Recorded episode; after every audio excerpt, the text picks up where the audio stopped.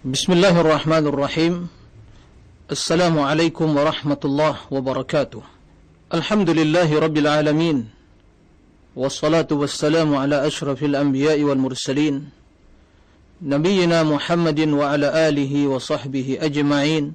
ومن تبعهم بإحسان إلى يوم الدين. اللهم علمنا ما ينفعنا وانفعنا بما علمتنا وزدنا علما.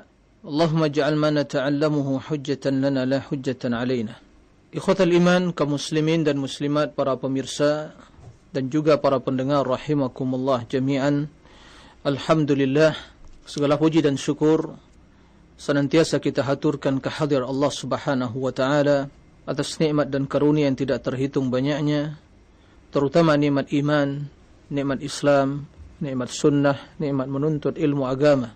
Mudah-mudahan Allah Subhanahu wa taala menjadikan kita sebagai hamba-hamba yang pandai bersyukur dalam setiap kondisi dan keadaan dan bersyukur dengan kesyukuran yang sesungguhnya yang mencakup pengakuan hati atau keyakinan hati kita terhadap nikmat yang datang dari Allah. Kemudian mengucapkan dengan lisan serta diiringi dengan amalan perbuatan anggota badan kita. Alhamdulillah awalan wa akhiran wa zahiran wa batinah Kemudian salawat dan salam mari kita berbanyak mengucapkannya sembari berdoa semoga Allah mencurahkan salawat dan salam kita kepada Nabi yang mulia Nabi Muhammad sallallahu alaihi wasallam terutama di hari yang mulia ini yaumul Jumaah Sayyidul Ayyam. Ikhwatal iman rahimakumullah. Kembali kita bersua dalam kajian ilmiah tentang akidah ahli sunnah wal jamaah. Akidah golongan yang selamat. Akidah yang menjadi bekal utama kita menghadapi atau untuk menuju negeri akhirat dan juga menjadi bekal utama kita dalam mengarungi kehidupan dunia ini.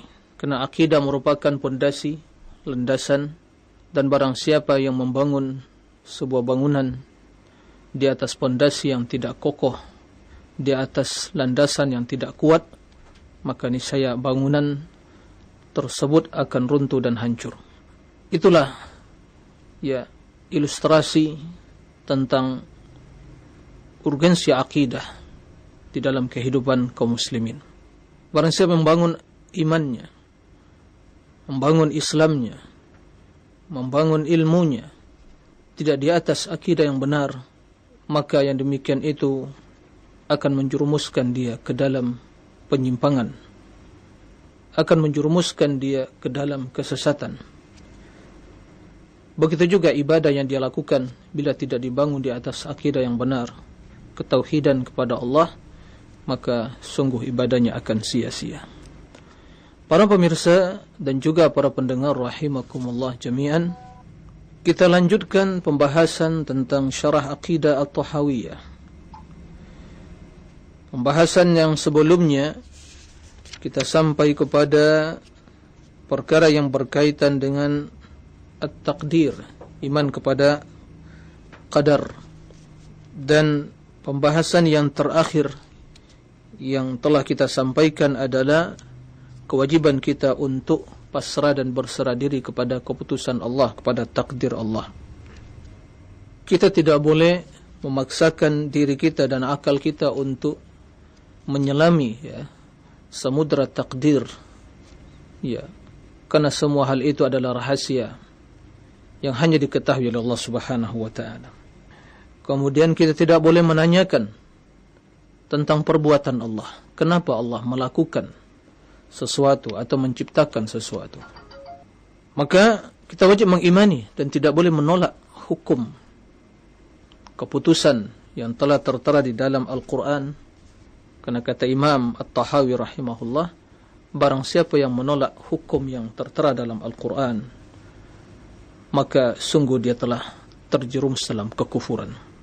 Kesimpulannya kita harus pasrah dan berserah diri bahawa kita sebagai hamba Allah, ibadah yang kita lakukan, ketaatan yang kita kerjakan, atau Islam yang kita imani dan kita yakini ini, Islam yang kita perlu ini, adalah Islam yang dibangun di atas landasan kepasrahan dan berserah diri kepada Allah Subhanahu wa taala kita terima apa yang datang dari Allah. Kita laksanakan sesuai dengan kemampuan kita. Tanpa menanyakan kenapa Allah perintahkan. Kenapa Allah larang. Kenapa Allah ciptakan.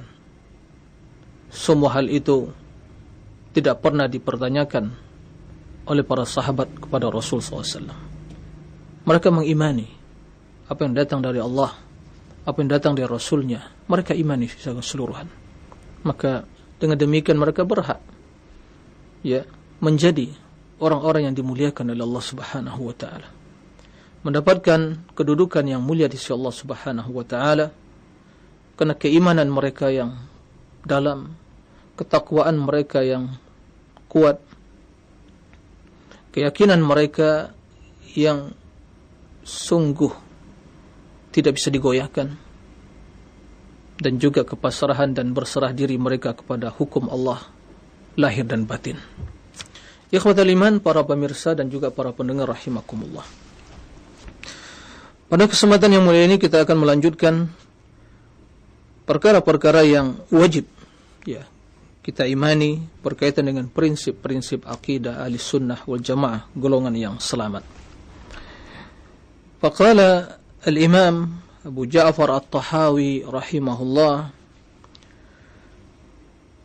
فهذا جملة ما يحتاج إليه من هو منور قلبه من أولياء الله تعالى وهي درجة الراسخين في العلم yang artinya semua perkara yang telah disampaikan sebelumnya berkaitan dengan iman kepada Allah Tauhid dan mengimani meyakini sifat-sifat yang dimiliki oleh Allah Subhanahu wa taala tanpa menyerupakan Allah dengan sifat makhluk dan tidak mengingkari sifat-sifat tersebut.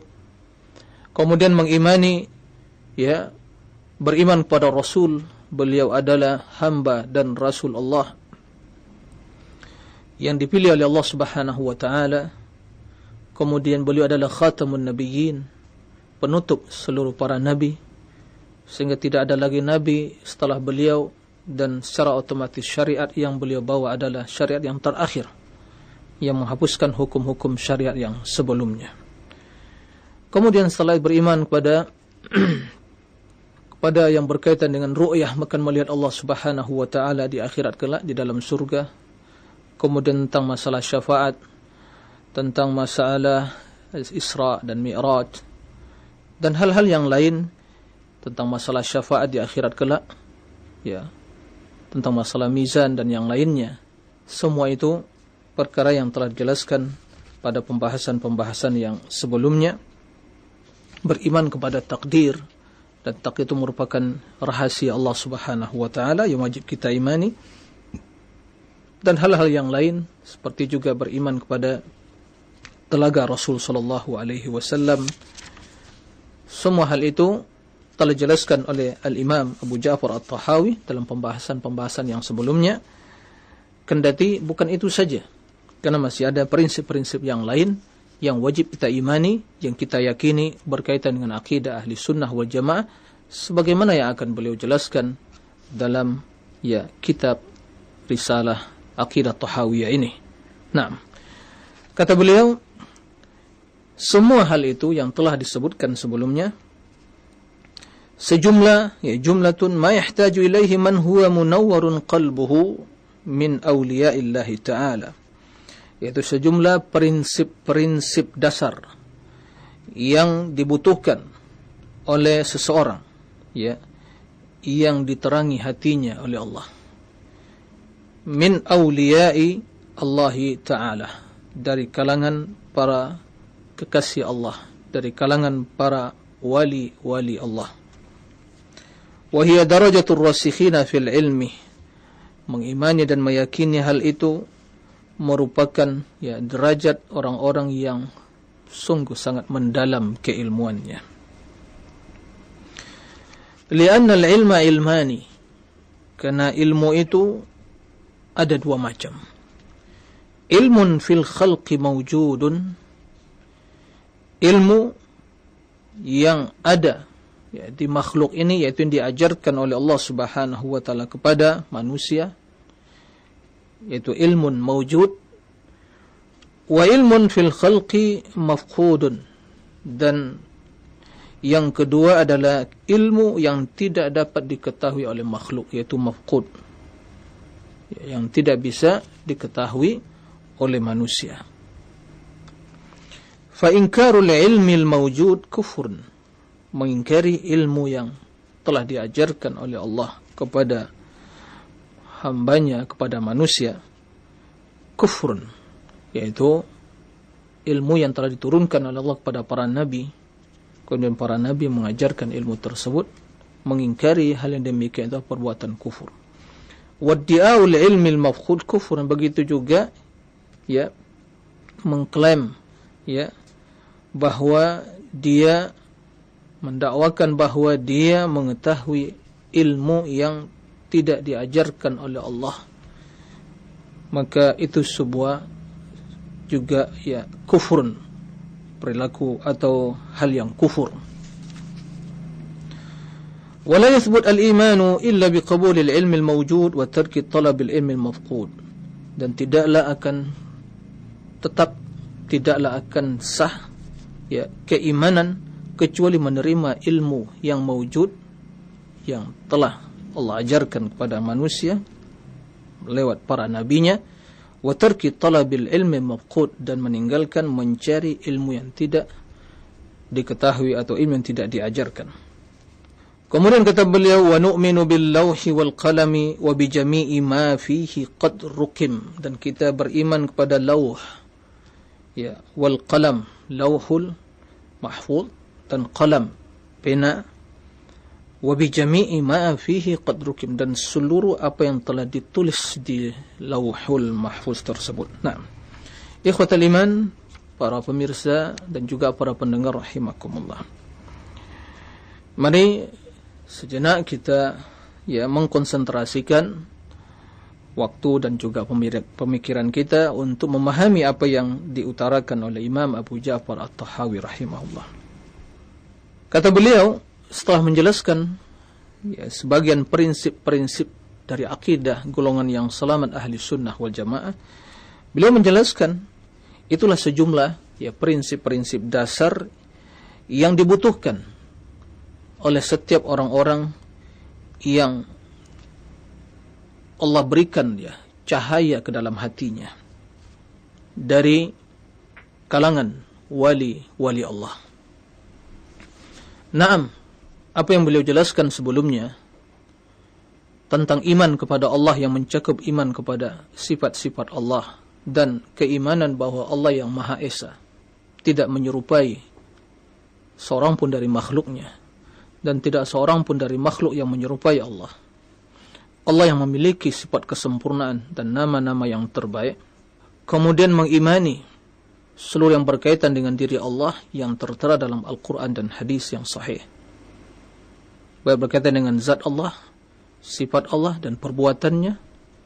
Kemudian mengimani apa yang telah tetap di dalam Al-Quran dan Sunnah tentang Nabi Muhammad wasallam. Ya, menerima ajaran beliau. Kemudian perkara-perkara yang berkaitan dengan syafaat, dengan telaga Nabi, dengan timbangan, dengan Isra dan Mir yang lain-lainnya tentang syafaat, tentang iman pada qadar, semua itu adalah hal yang dibutuhkan oleh seorang mukmin yang masih ada di dalam hatinya ya cahaya keimanan. Ya. Kita membutuhkan hal itu semua. Wajib kita imani dan kita yakin. Dan orang-orang yang telah dipilih oleh Allah menjadi kekasihnya. Menjadi wali Allah Subhanahu wa taala itu orang-orang yang berilmu orang yang beriman dan bertakwa. Min awliyaillah alladhina amanu wa kanu yattaqun.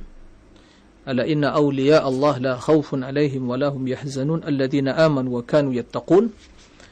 Ketahuilah bahawa para wali Allah la khawfun alaihim wa lahum yahzanun tidak ada kekhawatiran bagi mereka dan mereka tidak akan bersedih mereka itu kata Allah alladhina amanu wa kanu yattaqun mereka orang-orang yang beriman dan bertakwa mereka sungguh sangat membutuhkan keyakinan dan keimanan tersebut.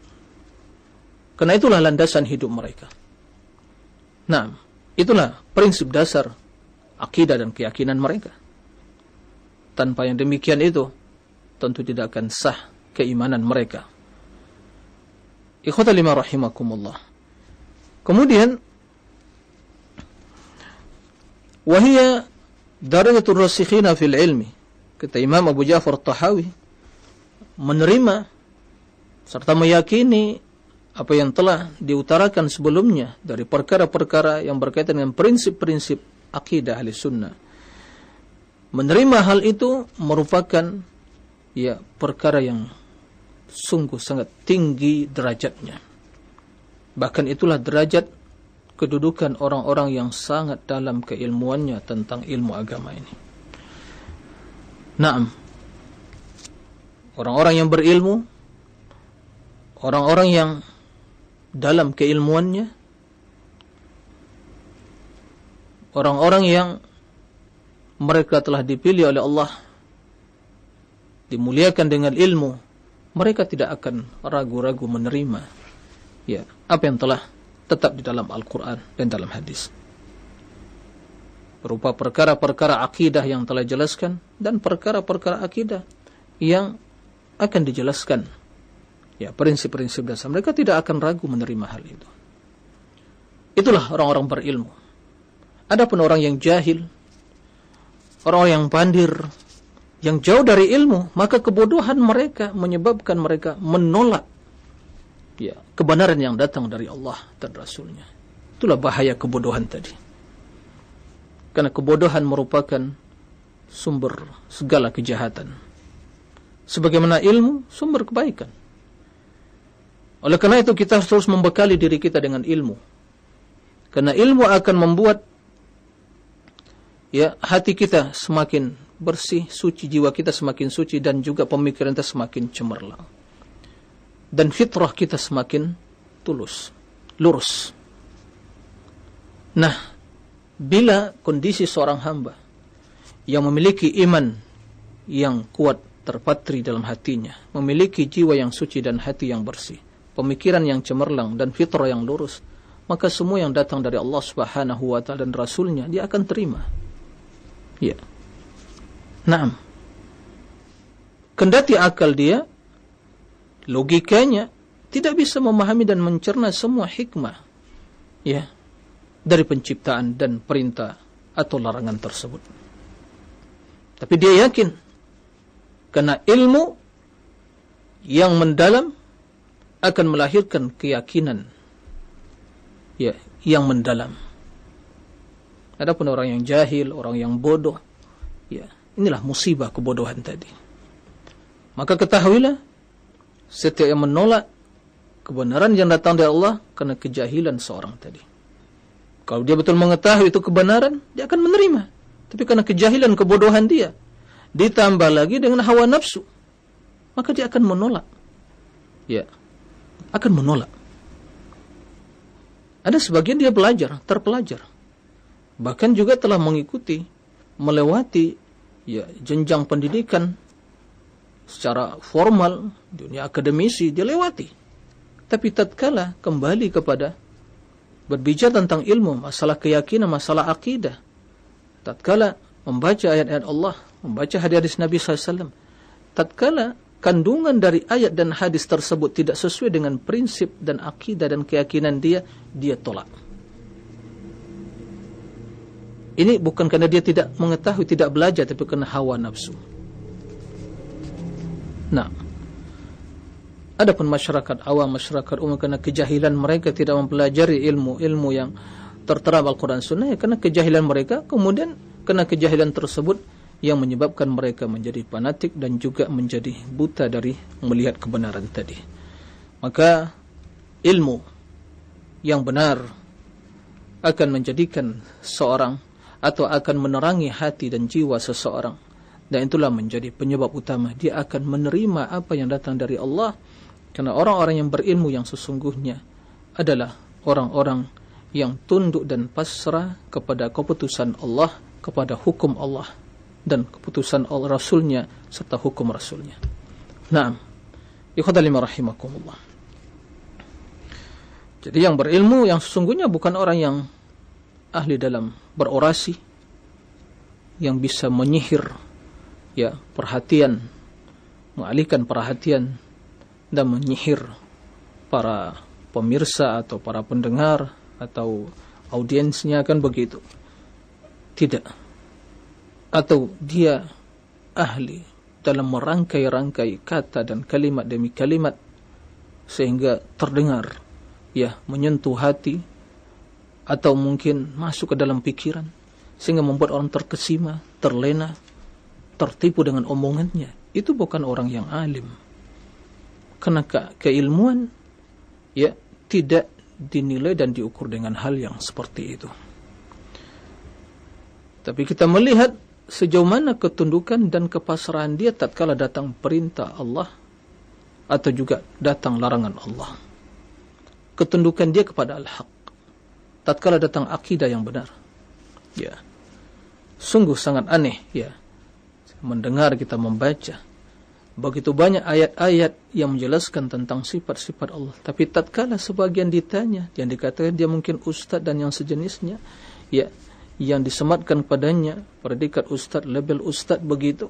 Tatkala ditanya tentang sifat-sifat seperti itu, malah dia menolak dengan logikanya, dengan akalnya, lalu dia tinggalkan ayat-ayat Al-Quran yang begitu banyak menjelaskan tentang sifat-sifat Allah. Apakah ini namanya taslim berserah diri kepada keputusan Allah dan kepada keputusan Rasulnya. Sungguh ya sangat indah sekali perkataan Al-Imam Ibnu Abil Izz Al-Hanafi ya yang mensyarah perkataan Al-Imam Abu Ja'far At-Tahawi ya perkataan beliau yang sebelumnya yang pernah kita baca.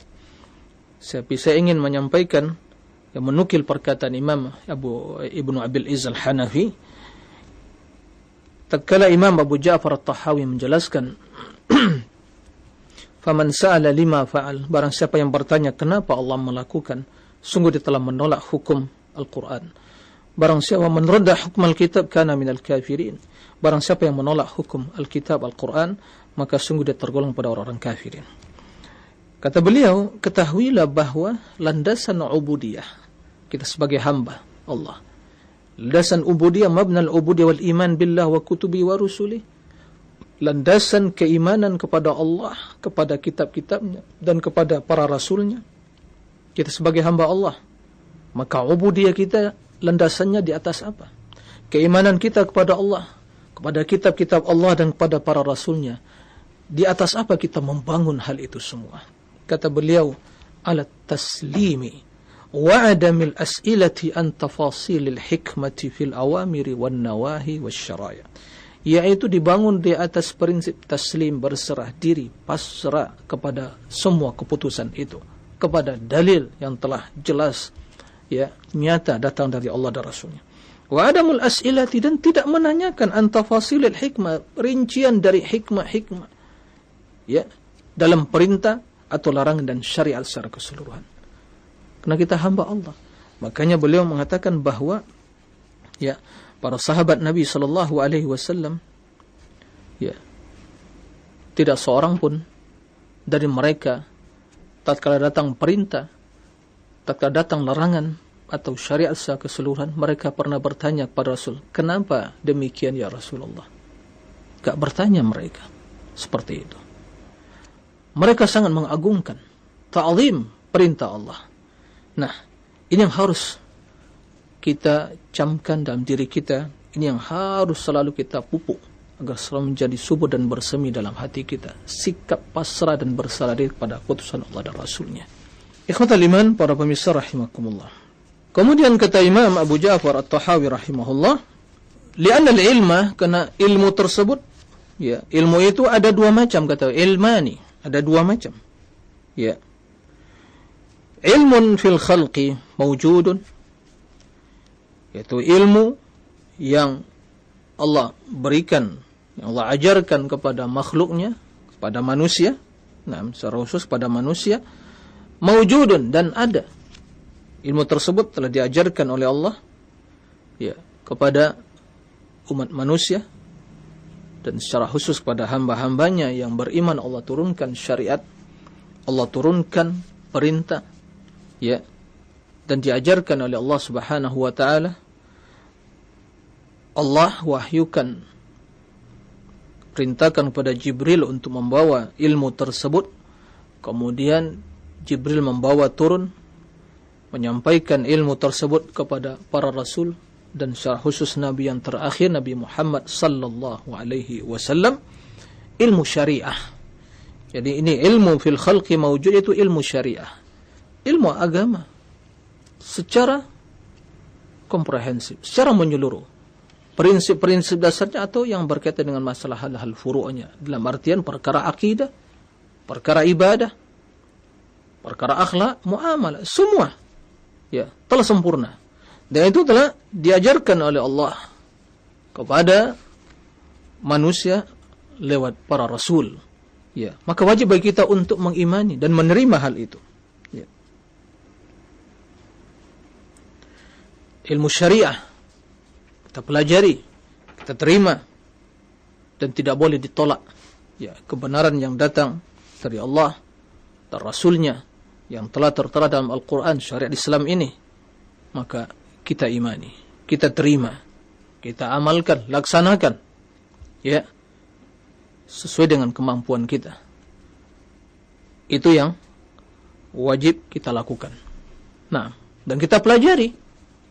Nah, karena tidak akan mungkin kita bisa mengamalkan kalau kita tidak mempelajari, tidak mengetahuinya. Ya, kita pelajari. Sungguh, sangat luas ya ilmu syariat ini baik berkaitan masalah akidahnya, masalah ibadahnya, masalah muamalahnya, masalah akhlaknya. Nah, itu kita pelajari. Itu yang harus kita ya menyibukkan diri bahkan ya harus kita memberikan waktu yang spesial yang khusus untuk mempelajarinya. Ya. Kemudian barang siapa yang mengingkari syariat ilmu syariat yang telah diturunkan oleh Allah. Kepada nabinya kemudian nabinya mengajarkan hal itu kepada yaitu umatnya diingkari. Baik berkaitan masalah akidah diingkari misalnya atau masalah ibadah maka dia telah ya. Kata Imam Abu Ja'far At-Tahawi mengingkari ilmu yang telah diada yang telah diturunkan oleh Allah itu kufur ya merupakan suatu kekufuran. Nah karena mengingkari syariat wa Wa ilmun fil khalqi mafkhud dan ilmu yang kedua adalah ilmu yang tidak diajarkan kepada manusia. Tidak bisa ya uh, dipahami dan dicerna oleh akal mereka. Karena memang tidak diajarkan.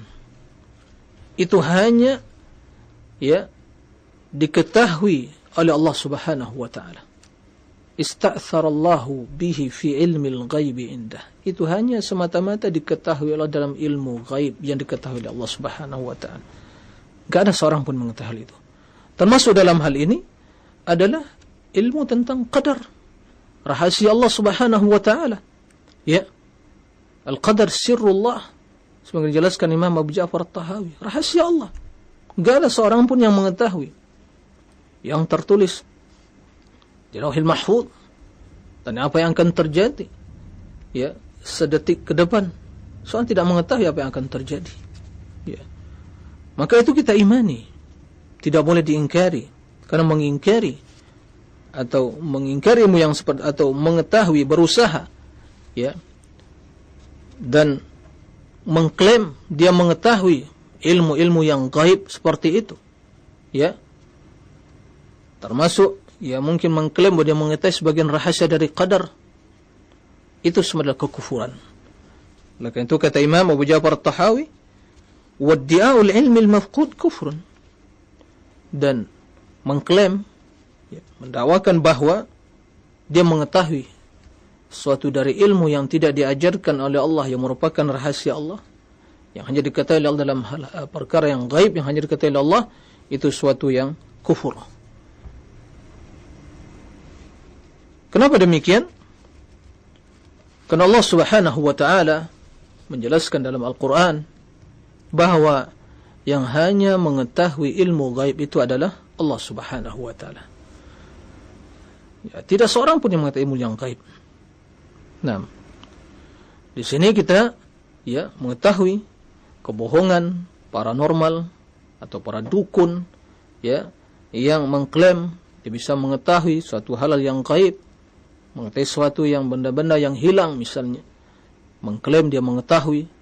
Demikian dan begitu dan seterusnya. Inilah ya klaim atau pendakwaan yang kufur. Karena ilmu gaib hanya diketahui oleh Allah Subhanahu wa taala. Bahkan Rasul sallallahu alaihi wasallam tidak mengetahui perkara yang gaib kecuali apa yang Allah ajarkan dan Allah perlihatkan kepada Nabi sallallahu alaihi wasallam.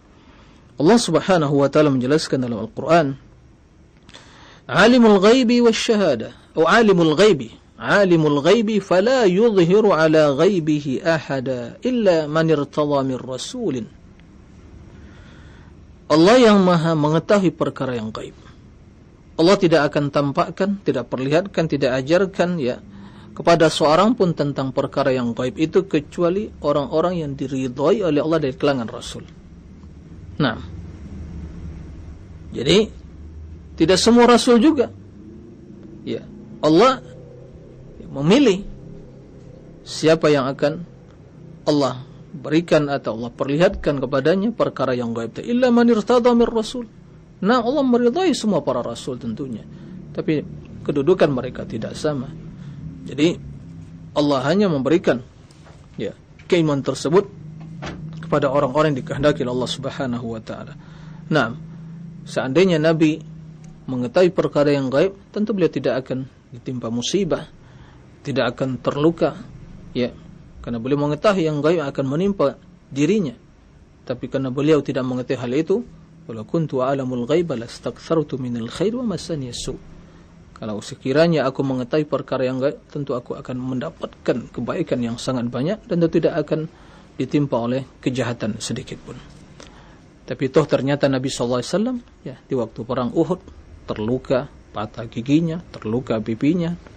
Ya, seperti itu. Ikhwatul iman rahimakumullah.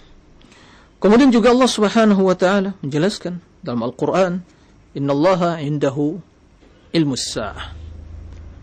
Wa yunazzilul ghaith wa ya'lamu ma fil arham. Wa ma tadri nafsun madza taksibu ghadan. وما تدري نفس بأي أرض تموت إن الله عليم خبير Sesungguhnya Allah Subhanahu wa taala di sisinya ya ilmu as-saah tentang kiamat. Kapan terjadi kiamat? Maka orang-orang yang memprediksi akan terjadi tahun sekian kiamat itu semua bohong semua. Ya dusta. Enggak seorang pun bisa memprediksi. Nabi bisa ditanya, "Anis sa'aqa mal mas'ulu anha bi'alama min as-sa'il?" Ya. Tidaklah orang yang ditanya lebih tahu dari yang bertanya. Ya. Ada pun orang memprediksi tahun sekian akan terjadi umur umat ini sekian tahun, ya, kemudian akan jadi kiamat. Dia merekayasa hal-hal yang akan datang. Semua itu adalah hal-hal yang bohong belaka. Ya, rekayasa rekayasa yang tidak ada dalilnya. Merekayasa. Ya.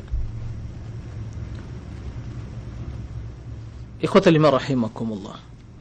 Wa yunazzilul ghaith, Allah yang menurunkan hujan. Ya, kapan diturunkan? Ya.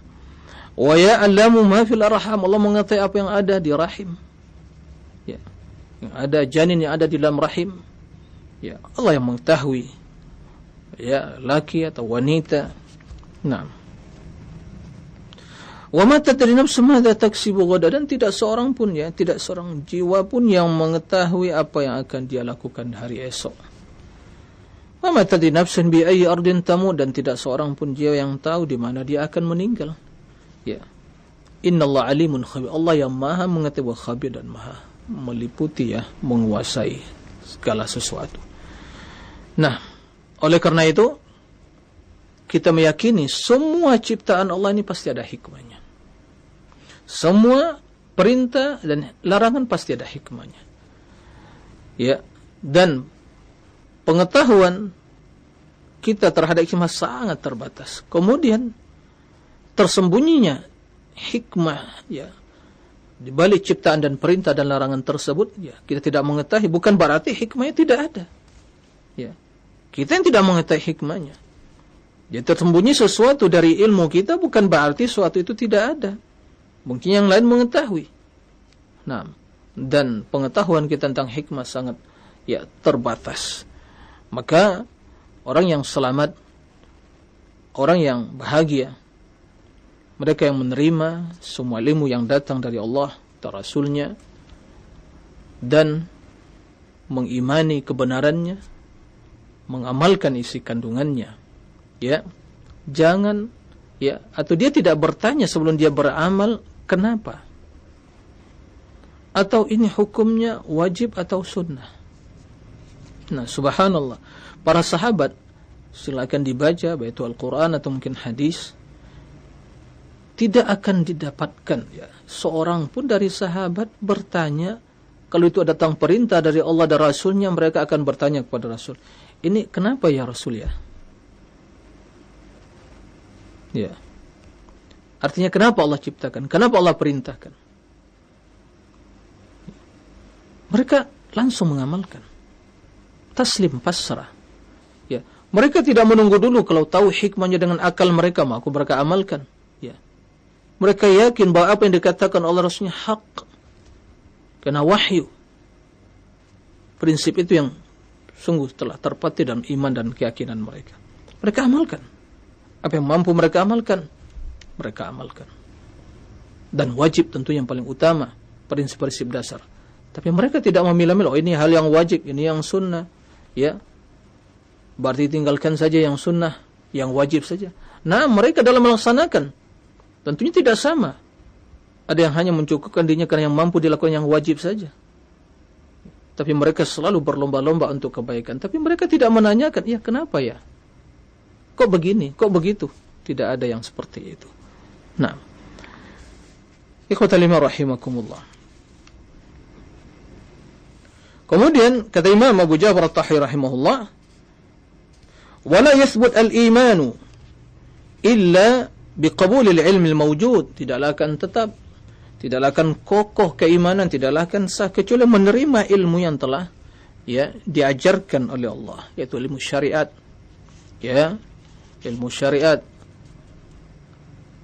ilmu yang telah diajarkan oleh Allah kepada rasulnya ilmu yang telah tertera Al-Quran dan Sunnah.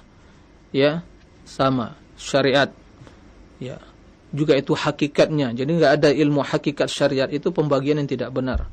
Ada ilmu agama ini syariah dan hakikat. Ada lahir batin ada yang batinnya. Ada yang oh ya ini hanya kulit-kulitnya saja kata. Ini yang isinya kandungan utama. Enggak ada seperti itu. Itu pembagian yang tidak benar. Ilmu ini semua hakikat.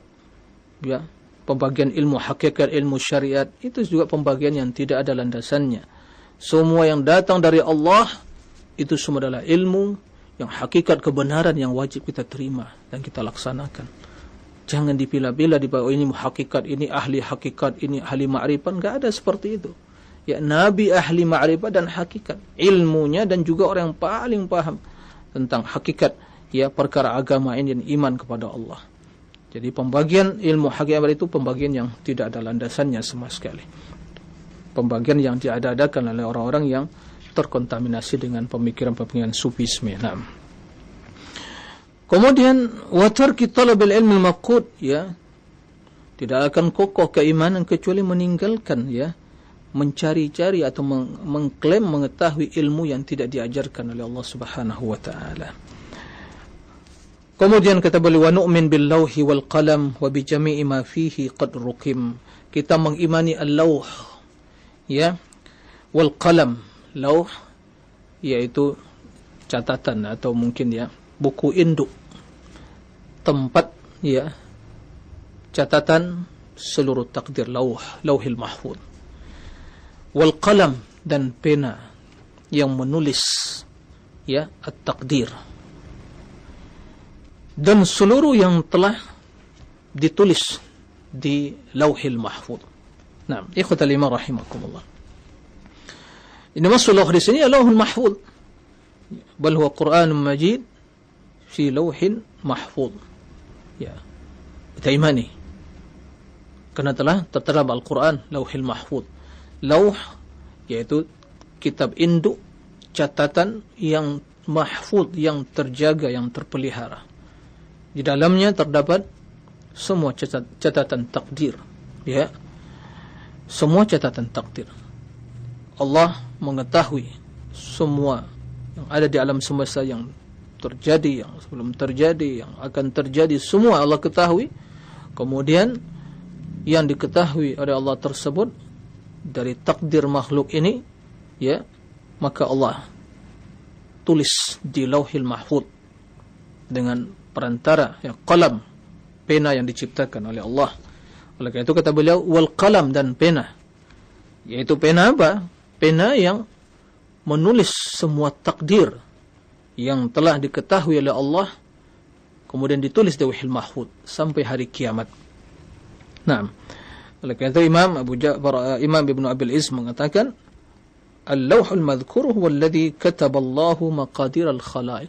Lawh itu kitab induk mungkin kalau bisa kita istilahkan seperti itu ya, kitab induk catatan yang di dalamnya kata beliau ditulis semua takdir makhluk ya sampai hari kiamat.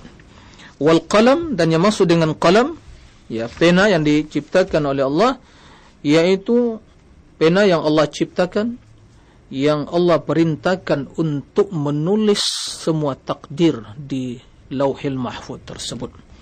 Ya sebagaimana dalam hadis yang diriwayatkan oleh Imam Abu Dawud dari Ubadah bin Samit radhiyallahu anhu qala sami'tu Rasulullah sallallahu alaihi wasallam yaqul inna awwala ma khalaqallahu al-qalam faqala lahu tub qala ya rabbi wa madha aktub?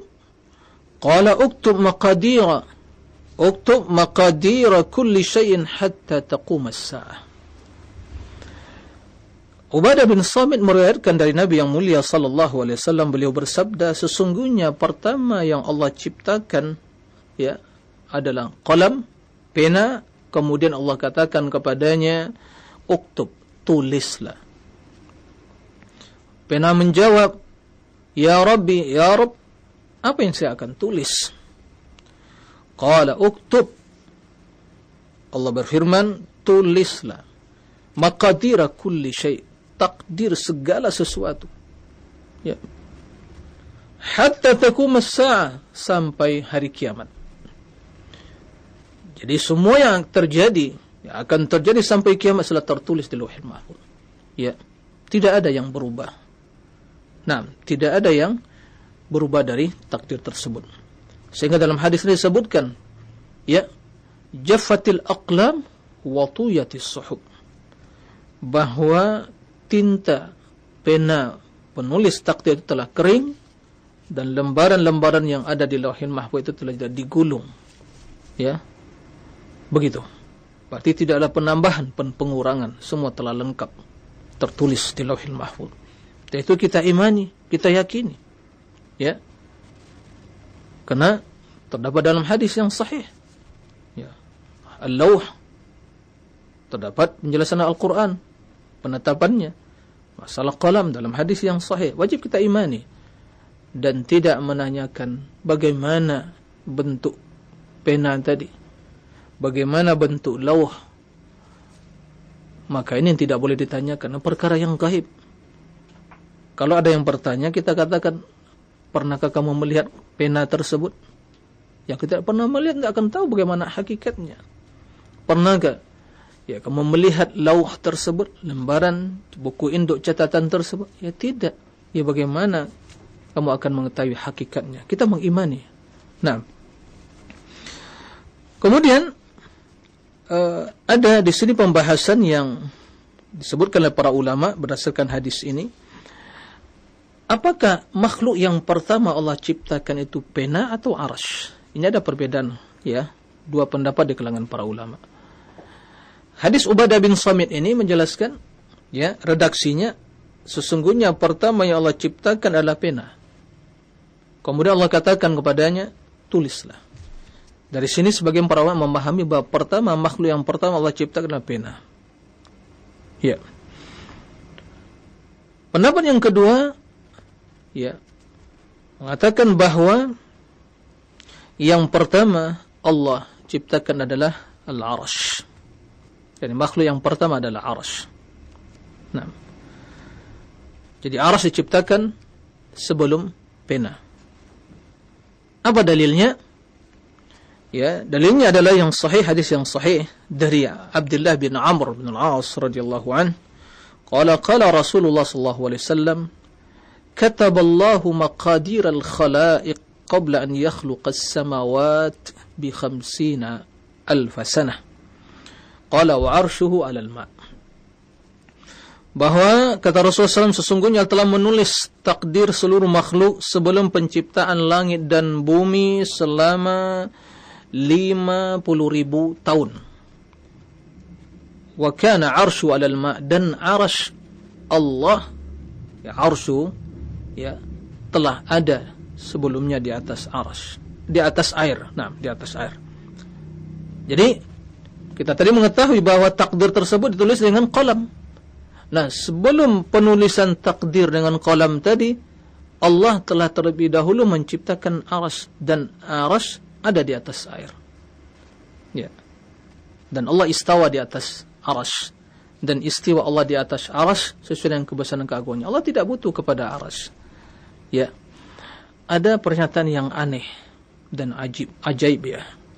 Bermacam ya. Keanehan dan keajaiban pemikiran dan akidah manusia. Tatkala menyimpang dari agama itu muncul yang macam-macam dan yang aneh-aneh. Kendati menyampaikan ustaz ustaz kondang ustaz yang sangat populer kan begitu dengan mudah mengatakan ya kalau Allah istawa di atas aras berarti Allah butuh kepada aras. Ya Berarti Allah butuh kepada malaikat yang memikul aras. Ya subhanallah. Dia menganalogikan, mengkiaskan Allah dengan makhluknya. Seperti seorang raja yang mungkin duduk di atas singgasananya, maka dia butuh kepada aras.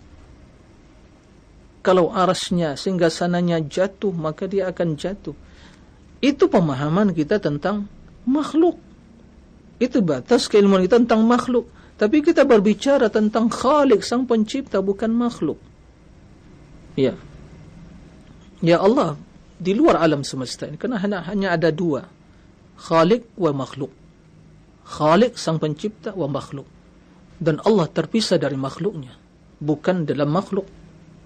Kerana alam semesta ini, langit, bumi, ya, langit dengan tujuh lapis tingkat, ya, tujuh tingkat, ya, bumi dengan tujuh lapis. Yang ada di langit, berbagai eh, planet-planet dan galaksi-galaksi yang ada, matahari, bulan, kemudian bintang dan semua yang ada, ya udara, kan begitu. Kemudian yang ada di bumi, berbagai ya gunung, ya sungai, tanam-tanaman, semuanya kemudian ada di perut bumi semua. Ini alam. Alam itu makhluk. Nah, ada khalik sang pencipta di luar alam ini. Jadi bukan dalam makhluk. Ya. Dan alam makhluk yang paling tinggi adalah aras. Dan di atasnya Allah tinggi di atas aras zatnya. Jadi bukan di mana-mana Allah. Ya. Yang aneh jemaah sekalian rahimakumullah. Ini lagi ya peringatan Isra Mi'raj kan begitu. Itu dalil yang menjelaskan tentang ketinggian Allah tapi yang anehnya di kalangan mereka yang menyampaikan tentang kisah Isra kepada umat ya tentang begini dan kisah dan macam pelajaran bisa diambil dari Isra dan Mi'raj. Tapi subhanallah tatkala ditanya tentang masalah Allah mereka ingkari ketinggian Allah. Kalau seandainya Allah ada di mana-mana Allah tidak berada di tempat ketinggian kenapa Nabi SAW Mi'raj Ya, kenapa Nabi SAW naik Mi'raj? Melawati langit yang pertama, kedua, ketiga, keempat, kelima, keenam, ketujuh, Sidratul Muntah terus naik. Sampai Allah mendengar ya firman Allah dan mendengar goresan pena yang menulis perintah-perintah Allah. Begitu, sami'a sarif al-qalam.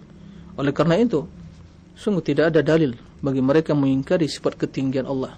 Baik secara Al-Quran, secara sunnah, secara ijma', secara fitrah, secara akal. Ya, ini semua membantah orang-orang yang mengingkari sifat ketinggian Allah. Sungguh sangat batil pernyataan mereka. Mereka menolak dengan berbagai logika dan syubhat begitu banyak ya ayat yang menjelaskan hal itu. Sebagai ulama menjelaskan seperti Imam Ibn Qayyim Ibn Abil Is menjelaskan tentang masalah sifat ketinggian Allah yang istiwa di atas aras itu tinggi Allah maha tinggi zatnya itu dalil-dalil sangat banyak sekali. Kalau dirinci satu persatu kata beliau, itu hampir mendekati seribu dalil. Nah, yang mengingkari seperti ketinggian, datangkan satu jawaban saja, ya, untuk membantah sebagian dalil saja. Enggak usah seribu, satu saja. Ya, maka jelas kebatilannya. Maka semestinya ada ya dalil yang bisa dipegang kecuali hanya syubhat yang ada di otak kepala mereka karena mereka itu mempersepsikan subhanallah para pemirsa dan para pendengar. Pembahasan atau perkara eh, faktor utama yang menyebabkan sebab utama yang menjadikan mereka mengingkari tentang sifat-sifat Allah baik itu ketinggian dan yang lainnya yaitu sebuah yang ada di yang ada di benak dan otak mereka yang mempersepsikan menganalogikan ya mempersepsikan itu sama dengan makhluk. Tasbih kalau otak mereka kepala mereka itu selamat bersih dari pemikiran tasbih menyerupakan dengan makhluk mereka akan selamat. Tapi tatkala mereka berpersepsi kalau begini kalau Allah berada di atas aras tinggi berarti Allah mempunyai jihad arah tempat dan sementara Allah tempat ada makhluk, arah adalah makhluk. Karena mereka mengetahui hanya arah itu ada enam. Depan, belakang, kanan, kiri, atas, bawah. Ini jihad sita. Kata mereka. Dan Allah tidak diliputi oleh arah yang enam. Begitu kata mereka. Lalu kita katakan, naam, itu arah yang enam itu yang ada di makhluk ini. Betul. Arah yang enamnya di makhluk. Dan itu relatif. Sekarang saya duduk seperti ini, kamera depan saya, kursi di belakang saya. Tapi kalau saya berbalik arah, arah kanan, yang sebelah kanan akan menjadi bagian depan. Yang sebelah kiri menjadi bagian belakang. Sebaliknya, sama arah ke belah kiri, yang kiri menjadi bagian depan. Yang kanan menjadi sebelah kiri. Itu kan relatif. Seperti itu. Itu arah, enam arah yang kita ketahui di makhluk ini. Ya. Lalu kalau kita bertanya, makhluk samawat, langit dan bumi. Ya, dan semua yang ada di dalamnya, di antara keduanya. As-samawat wal wa ma bainahuma. Semua makhluk, ya. Ini adalah makhluk. Lalu kita pertanyakan, secara arah di mana nih arah makhluk ini semuanya? Kalau di dalam makhluk jelas, sekarang makhluk ini, langit dan bumi secara keseluruhan alam ini, arahnya di mana?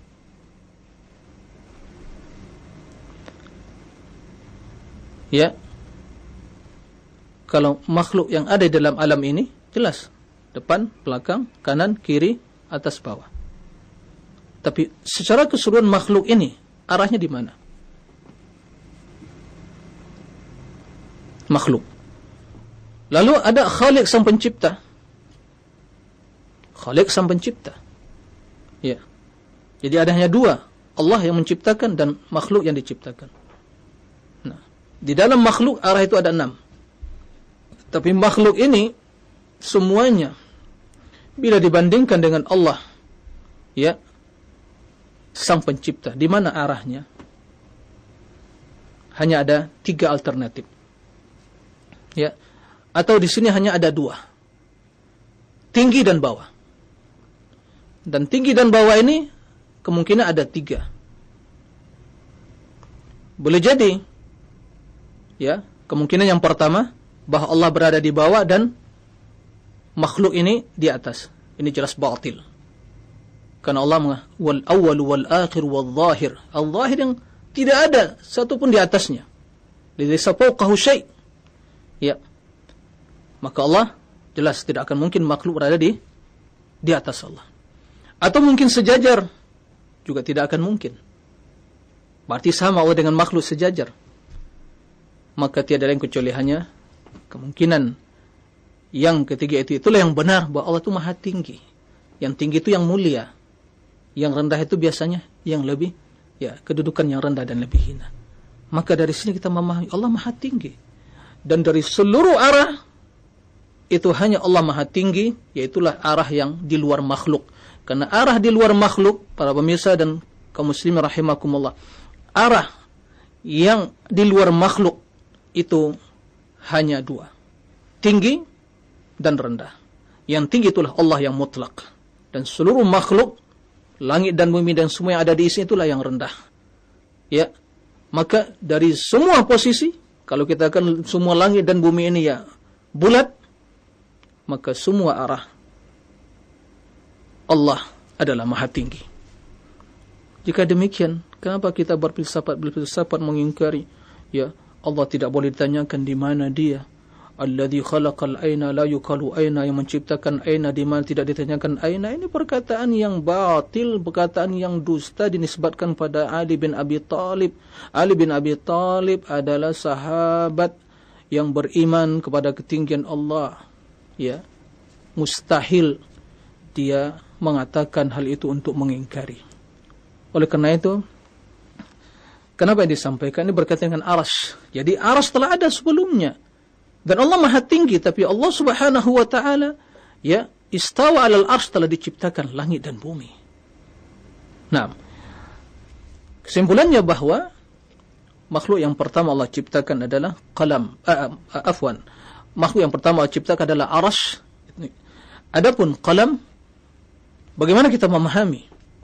Ya, dalil yang jelaskan tadi, pertama yang diciptakan oleh Allah adalah qalam kemudian Allah mengatakan Allah uktub para ulama menjelaskan sebenarnya tidak ada pertentangan. Karena maksud dari hadis tersebut itu awwalu ma khalaqallahu al-qalam wa qala itu satu kalimat. Bukan dua kalimat yang terpisah. Artinya inna awal bahwa pertama tatkala Allah ciptakan makhluk itu maka yang Allah katakan langsung kepadanya atau di awal Allah menciptakan makhluk atau menciptakan kalam pena langsung Allah katakan pada uktub. Jadi bukan pertama ciptakan dulu kemudian kalam berdiam kemudian batang perintah uktub bukan begitu. Tapi ketika Allah menciptakan kalam maka seketika itu Allah mengatakan uktub. Seketika awal Allah menciptakan di awal Allah menciptakan kalam maka Allah perintahkan ya untuk menulis. Nah, begitu. Kemudian bisa juga berarti bahawa pertama menciptakan kolam jadi dari alam ini. Kan begitu. Naam. Aras merupakan ya makhluk Allah yang paling besar. Tapi dari alam selain aras yang pertama Allah ciptakan adalah yaitu kolam. Dengan demikian, ya tidak ada perbedaan dari kedua hadis tersebut yang bisa dikompromikan. Maka yang uh, sahih yang lebih sahih dari pendapat ulama tersebut adalah yang pertama sekali diciptakan dari makhluk ini adalah al-arash yaitu arash. Naam. Kemudian ya sebelum uh, Allah Subhanahu menulis takdir tersebut ya sebelum Allah menciptakan langit dan bumi selama 50 ribu tahun. Naam. Ikhwan lima rahimakumullah maka kita wajib mengimani ya qalam dan qalam itu Nah, pertama yang Allah ciptakan kolam yaitu kolam untuk menulis tadi. Dan kemudian ada kolam yang juga tatkala Allah Subhanahu wa taala ya memerintahkan malaikat tatkala ya janin berada di rahim kemudian perintahkan untuk menulis maka di sini juga ada kolam yang yang lain ya begitu juga tatkala Allah Subhanahu Rasul Mi'raj sampai ke Sidratul Muntaha sampai Rasul mendengar goresan goresan pena, sarif al-aqlam, goresan pena. Suara pena tatkala menulis di lembaran tersebut ya perintah-perintah Allah lewat ya qalam itu terdengar terdengar goresan-goresannya. Sami'tu sarif al-qalam yaitu mendengar goresan-goresan qalam. Nah, itu diimani. Kemudian begitu juga pena yang digunakan oleh malaikat kiraman katibin yaitu juga yang menulis catatan amalan seorang hamba ya kiraman katibin. Nah, itu semua kita imani, kita yakini, karena semua hal itu telah tertera di dalam hadis-hadis yang sahih. Nah, ikhwatul iman rahimakumullah, itulah yang bisa disampaikan pada kesempatan kali ini. Mudah-mudahan bermanfaat dan menambah iman kita. Demikian, wallahu a'lam. Nah. Azakumullah para pendengar dan pemirsa raja di mana pun anda berada materi yang telah disampaikan oleh Ustaz Dr. Muhammad dari Sanema Hafizullah Ta'ala dari pembahasan mengenai ketinggian uh, Allah Subhanahu Wa Ta'ala sifat yang mesti kita imani dari sebagian akidah al-sunnah wal jamaah dan uh, pembahasan tadi diambil dari kitab Syarah Akidah Tahawiyah yang uh, merupakan kumpulan kitab uh, akidah yang insyaallah yang bisa menjadikan rujukan bagi kita semua. Dan selanjutnya kita buka sesi interaktif untuk anda para pemirsa ataupun pendengar yang ingin bertanya silahkan. Anda bisa menghubungi kami di layanan telepon di 0218236543 atau Anda bisa mengirimkannya di layanan pesan singkat di 0819896543 dan tentunya kami harapkan untuk pertanyaan yang Anda ajukan disesuaikan dengan pembahasan kita di kesempatan pagi hari ini. Baik, ya kesempatan pertama kami berikan di layanan telepon silahkan di 0218236543. Silahkan, halo.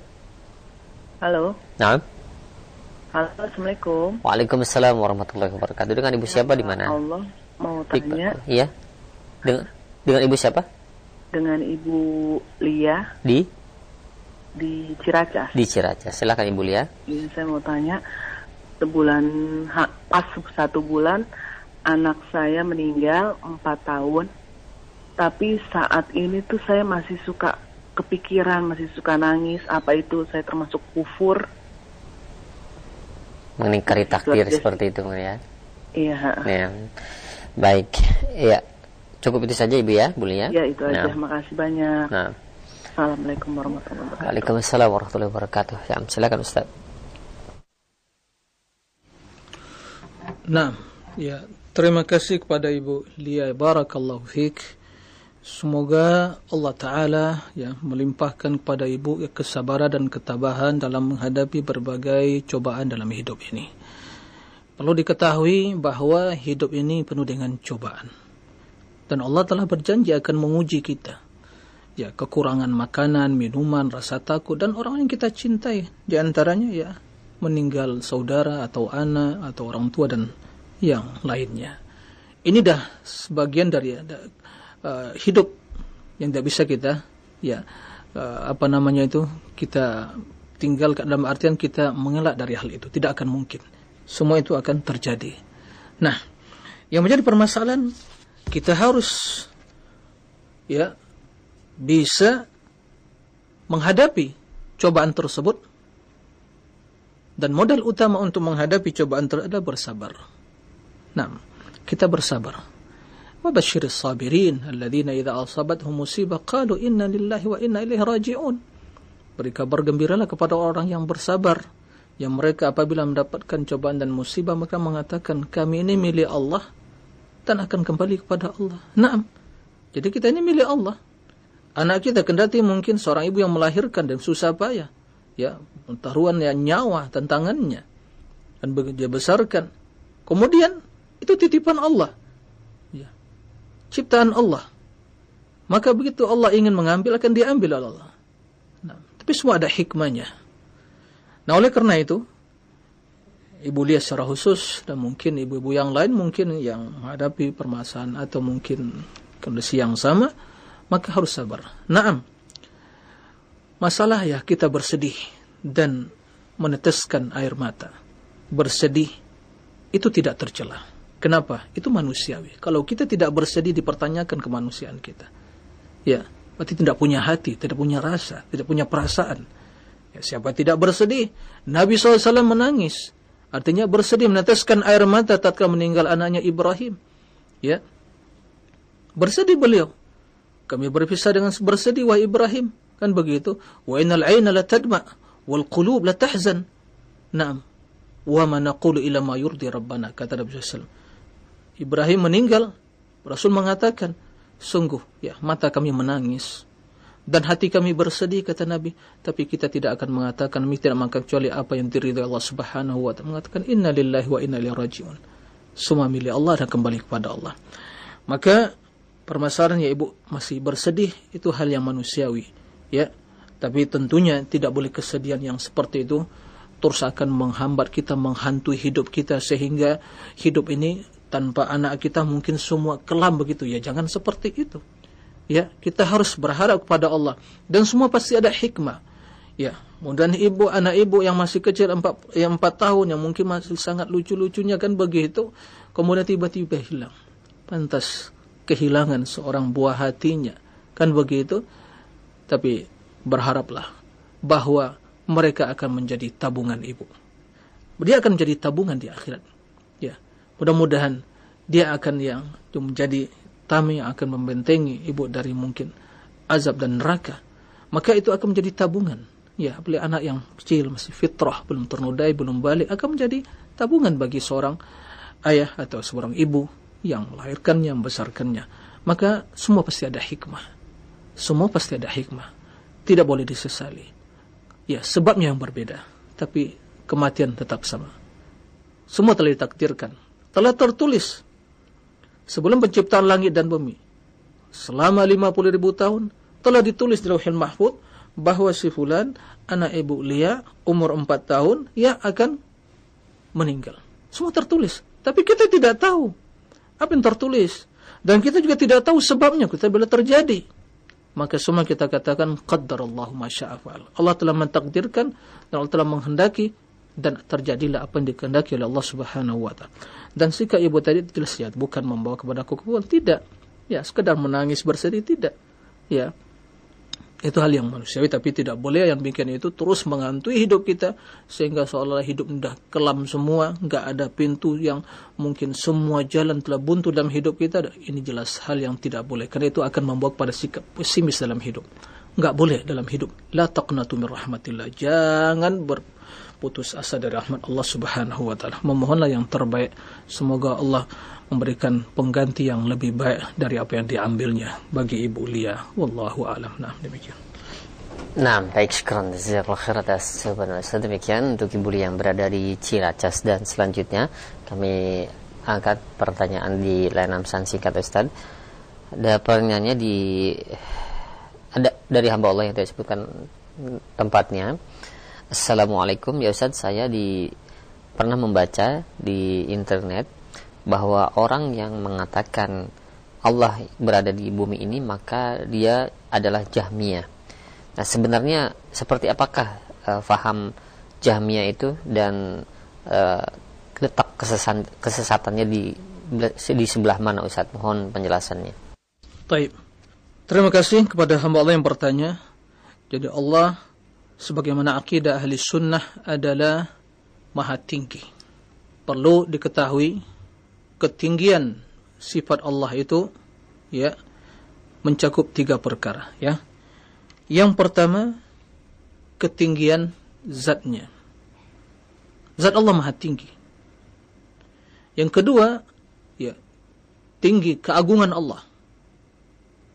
Keagungan Allah oleh maha agung karena semua sifat-sifat dan nama-nama itu menunjukkan keagungan Allah Subhanahu wa taala. Kemudian tinggi ya kekuasaan Allah. Artinya semua makhluk berada di bawah kekuasaan Allah. Kekuasaan Allah yang lebih tinggi. Itu semua kita imani. Tidak ada permasalahan, tidak ada yang atau tidak ada permasalahan tentang ketinggian atau keagungan Allah dan juga tinggi kekuasaannya. Ini semua meyakini Allah Maha Agung, kedudukannya Maha Tinggi. Ya. Tapi yang menjadi perbedaan di kalangan ahli sunnah dengan ahli bid'ah wal ahwa adalah tinggi zat Allah. Ahli sunnah mengimani kenapa? Karena Al-Quran begitu banyak dalil menjelaskan hal itu. Hadis yang sahih. Kemudian fitrah. Fitrah yang masih lurus. Kalau fitrahnya bengkok ya ini perbaiki dulu fitrahnya. Ya. Jangan mengkritisi dalil dulu, fitrahnya diluruskan dulu karena fitrah yang bengkok. Ya, kalau fitrah yang masih lurus ya, kemudian akal yang masih sehat, akal yang masih bersih, akal yang masih ya berpikir secara normal. Nah, kenapa demikian? Secara fitrah setiap kita berdoa sampai yang mungkin mengingkari Allah itu dia berdoa ke mana dia mengangkat tangannya sampai yang berlogika bermacam-macam subuhat yang dia utarakan mengingkari ketinggian dan kala dia tanya kemana Ustaz? Berdoa kemana tangan Ustaz? Diangkat dia tidak akan bisa mengingkari hal itu. Ya sepintar apapun dia berlogika ya merangkai kata-kata dengan subuhat-subuhat yang ada dia tidak akan bisa mengingkari dia akan menjawab. Pasti dia. Dan hatinya tertuju ke arah yang tinggi. Timbul pertanyaan kenapa demikian kalau Allah ada di bumi ya, ke bawah aja tangannya. Kan begitu. Kalau Allah ada di bumi, kenapa Rasul naik? Mi'raj. Ustaz setiap tahun memperingati Isra Mi'raj. Kenapa kok Allah di bumi? Ya, seperti itu. Nah, oleh karena itu, akidah mengatakan Allah ada di bumi ini bukan yang kufur. Berarti Allah menyatu dengan makhluk. Na'udzubillah min dalik. Berarti Allah diliputi oleh makhluk. Na'udzubillah min dalik. Ya. Na'udzubillah. Inilah akidah kaum Jahmiyah. Karena Jahmiyah itu mengingkari. Jahmiyah itu ya disebutkan kepada Jaham bin Safwan ya yang mengambil akidah ta'til pengingkaran terhadap sifat-sifat Allah dari Ja'ad bin Dirham. Ya. Ja'ad bin Dirham mengambil dari orang-orang ya uh, wathaniyah di kaum kaum Yahud. Itu. Jadi sumbernya bukan dari Al-Qur'an dan Sunnah. Itu yang diwarisi oleh Ja'ad tapi yang mempopulerkan adalah Jaham, Jaham bin Dirham. Eh, Jaham bin Safwan bukan Jaham. Ja'ad bin Dirham dipopulerkan Jaham bin Safwan. Nah, yang kesimpulan dari akidahnya itu mengingkari bahwa Allah tidak memiliki sifat. Dan konsekuensinya Allah tidak berada di tempat yang tinggi. Allah tidak maha tinggi. Dan mengingkari bahwa Allah berbicara dengan Musa. Mengingkari sifat kalam maka mereka dikenal dengan kaum al-mu'attilah. Jadi prinsip akidah itu menafikan mengingkari sifat-sifat Allah. Jadi semua yang mengingkari sifat-sifat Allah itu ya ini pemikiran yang mereka ambil dari Jahmiyah ini. Jahmiyah, sekte Jahmiyah. Masuk di dalamnya orang-orang yang mengingkari sifat-sifat Allah secara keseluruhan kaum Mu'tazilah.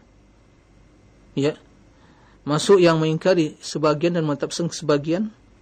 Ya.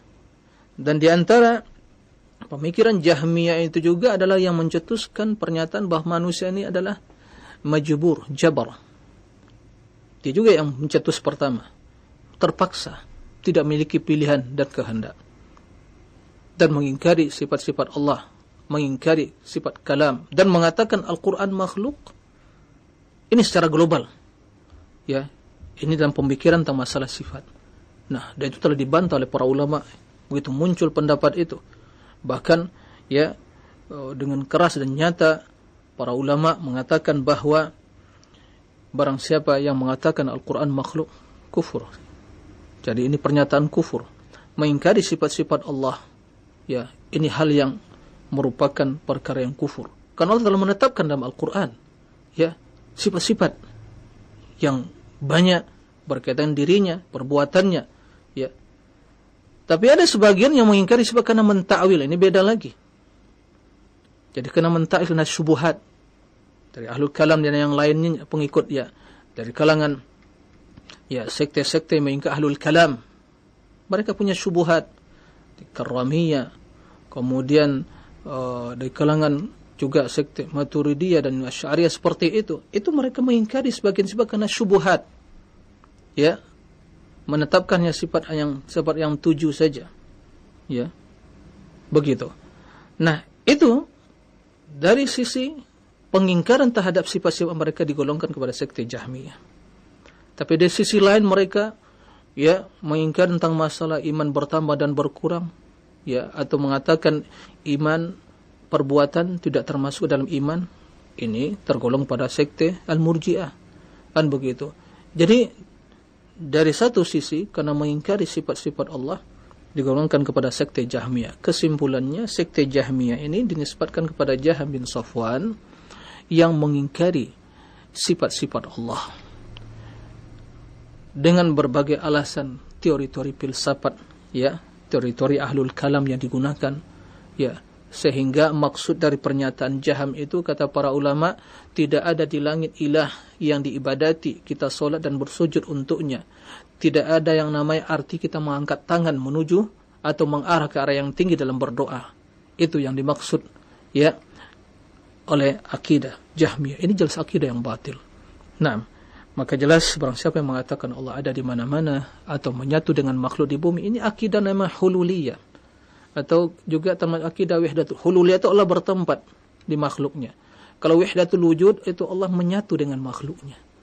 Ini adalah akidah yang kufur. Ya. Yang anehnya dengan berbagai alasan mereka utarakan untuk mengingkari sifat ketinggian Allah main akal-akalan tapi begitu banyak dalil yang mereka tolak dengan alasan laisa kamisli syai Allah tidak menyerupai sesuatu dan makhluknya maka kita mensucikan Allah dari penyerupaan. Kalau kita katakan Allah maha tinggi berarti Allah ada di arah ada tempat. Tempat makhluk arah makhluk. Sementara Allah tidak diliputi oleh arah yang enam tadi. Lihat rangkaian logika-logika yang seperti itu.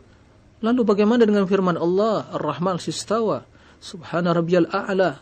Ya dengan uh, sabbihisma rabbikal a'la yas'adu ilaihi al-kalimut tayyib wal 'amalu sayyarfa'u ya. Ta'rujul malaikatu ruh naik. Rasul Mi'raj kemudian Rasul SAW menanyakan kepada seorang budak aina Allah? Dia menjawab fis sama. Itu bukan di dalam langit bukan ya. Fis sama karena sama itu tinggi artinya. Yaitu tinggi. Ya sama itu ulu. Itu maksud ya. Amin tuman fis sama. Berimankah kepada zat yang ada di tinggi, yang maha tinggi, bukan Allah berada dalam langit. Siapa yang memahami seperti itu dia tidak memahami bahasa para sahabat dalam memahami Al-Qur'an tadi. Ya, tidak ada para sahabat yang memahami seperti itu. Amin tuman fis sama. Tidak lagi beriman kepada yang ada di langit berarti Allah dalam langit begitu diliputi langit. Itu pemahaman Anda yang keliru. Ya. Maka baca pemahaman para sahabat dalam memahami ayat tadi. Nah, ini bahasa Arab, bukan bahasa Indonesia, bukan bahasa Jawa. Nah, seperti itu. Maka pelajari bahasa para sahabat dan memahami Al-Quran tadi. Kemudian Rasulullah SAW, ya, di waktu haji wada, hadis sahih haji wada, Rasul mengatakan, Wahai para sahabatku, kalian akan ditanya nanti tentang saya. Fa'innakum mas'uluna anni, wa madha taquluna? Kalian akan ditanya tentang aku. Apa jawaban kalian? Para sahabat yang hadir ya ratusan ribu yang hadir waktu hajati wada itu haji wada itu mengatakan nashhadu bi annaka qad ballaghta risalah wa addaital amanah wa nasahta ummah kami bersaksi sungguh engkau telah menyampaikan risalah wahai Muhammad dan engkau telah menunaikan amanah dan sungguh engkau telah memberikan nasihat kepada umat ini mendengar jawaban tersebut Nabi SAW mengangkat telunjuknya menunjuk ke arah yang tinggi Allahumma fashhad Allahumma fashhad. Allahumma fashhad. Beliau angkat telunjuknya menuju ke arah yang tinggi. Bersia Allah saksikan apa yang telah mereka persaksikan. Mereka telah bersaksi, artinya beliau telah menyampaikan risalah. Adakah dalil? Lalu bagaimana jawab mereka tak Rasul mengatakan, kenapa Rasul menunjuk dengan telunjuknya mengarah arah yang tinggi? Kenapa? Kalau Allah ada di bumi, Rasul tidak akan menunjuk dan menukikkan ini yang harus diperhatikan. Kemudian ini ajaran para nabi semuanya. Nabi Musa tatkala menyampaikan Firaun bahwa Allah ilahnya itu maha tinggi, maka Firaun berusaha ingin mendustakan ya, menolak, mengatakan ini bohong ini Musa ini. Ya Haman, ibni li Sarhal, la'alli ablughul asbab kata dia. Asbab as-samawati. Fa'attali ila ilahi Musa wa inni ladhunnu minal kadhibin. Haman buat gedung pencakar langit untukku. Saya akan naik terus naik ke atas. Melihat ilah Musa di mana itu. Itu bohong itu. Ya. Musa bohong. Saya ingin melihat di mana ilahnya Tuhannya. Kan begitu. Lalu kata para ulama. Siapa yang mengingkari ketinggian Allah itu pengikut Fir'aun kata mereka. Dan yang mengimani ketinggian Allah itu pengikut Musawi. Man angkara ulu wallah fahuwa Fir'auni. Wa man athbata ulu wa fahuwa Musawi yang mengingkari ketinggian Allah itu ya pengikut-pengikut pemikiran Fir'aun ya dan barang siapa yang menetapkan ketinggian Allah. Itu mengikuti ajaran Nabi Musa yang menetapkan bahawa Allah itu maha tinggi. Dan semua ajaran para Nabi. Silakan baca Al-Quran. Tidak seorang pun Nabi yang mengingkari hal itu. Ya bahkan ini kesepakatan. Ya kesepakatan. Ya manusia secara fitrah yang masih lurus. Fitrah yang masih lurus. Nah demikian. Wallahu a'lam. Nah. Nah, baik. Sekarang jazal khair atas jawaban Ustaz. Ya, demikian untuk yang bertanya mudah-mudahan dapat difahami. Namun rupanya waktu yang ada tidak mencukupi untuk melanjutkan sesi soal jawab ini Ustaz. Dua pertanyaan tadi mungkin telah memenuhi waktu yang telah diberikan dan mungkin satu kesimpulan yang dapat disampaikan untuk para pemirsa ataupun pendengar. Nah, silakan Ustaz.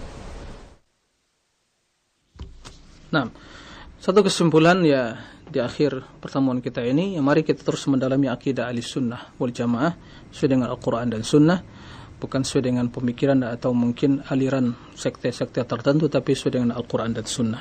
Maka kita akan dapatkan ya kebenaran tersebut. Ya mudah-mudahan Allah Subhanahu wa taala senantiasa memberikan keistiqomahan kepada kita semua.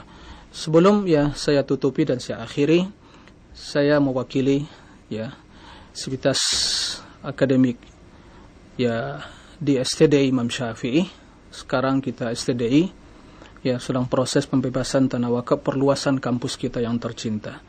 Maka kita mengharapkan uluran tangan dari para pemirsa, para pendengar kaum muslimin yang ingin berdonasi ya lahan yang akan kita bebaskan dan sebagian telah dibayar dalam bentuk hutang maka itu kurang lebih ya 18.000 meter persegi 1,8 hektar dengan total nominalnya adalah ya 9 miliar maka bagi para pemirsa dan para pendengar yang ingin mendonasikan sebagian hartanya untuk perluasan kampus yang tercinta Ya, silakan. Ya mungkin bisa dibuka website STDI Imam Syafi'i. Kemudian juga ya perlu diketahui bahwa apa pun yang kita berikan sumbangsi kita pada agama Allah ini tidak akan yang ada yang hilang di sisi Allah. Wa ma anfaqtum min syai'in fa huwa yukhlifu. Apapun kalian infakkan maka tidak akan ya hilang di sisi Allah dan tidak akan hilang berkurang ya harta yang disedekahkan. Dan kata Nabi sallallahu alaihi wasallam maluka ma anfaqta wa malu ghairika ma abqaita. Hartamu yang sesungguhnya yang kamu infakkan dan harta ahli warismu apa yang kamu tinggalkan. Ya ini himbauan. Mudah-mudahan ini ya menjadi ya perhatian kita semua. Mari kita bersama-sama ya tolong menolong dalam kebaikan demi kelancaran ya kegiatan pendidikan dan juga perkuliahan di kampus STDI Imam Syafi'i Sekolah Tinggi Dirasat Islami Imam Syafi'i. Demikian mudah Allah sebelum membahas kebaikan antum semua dan juga menjadikan kehadiran dan konsentrasi kita menyimak kajian demi kajian dari para asatid kita dan juga kajian rutin kita di pagi Jumat yang penuh berkah ini menjadi amalan yang akan menambah timbangan amal kebaikan kita di akhirat kelak. Demikian mohon maaf wa sallallahu wa sallam Muhammadin wa ala alihi wa sahbihi wa sallim. Wa akhiru da'wana anil hamdulillahi rabbil alamin. Wassalamu alaikum warahmatullahi wabarakatuh.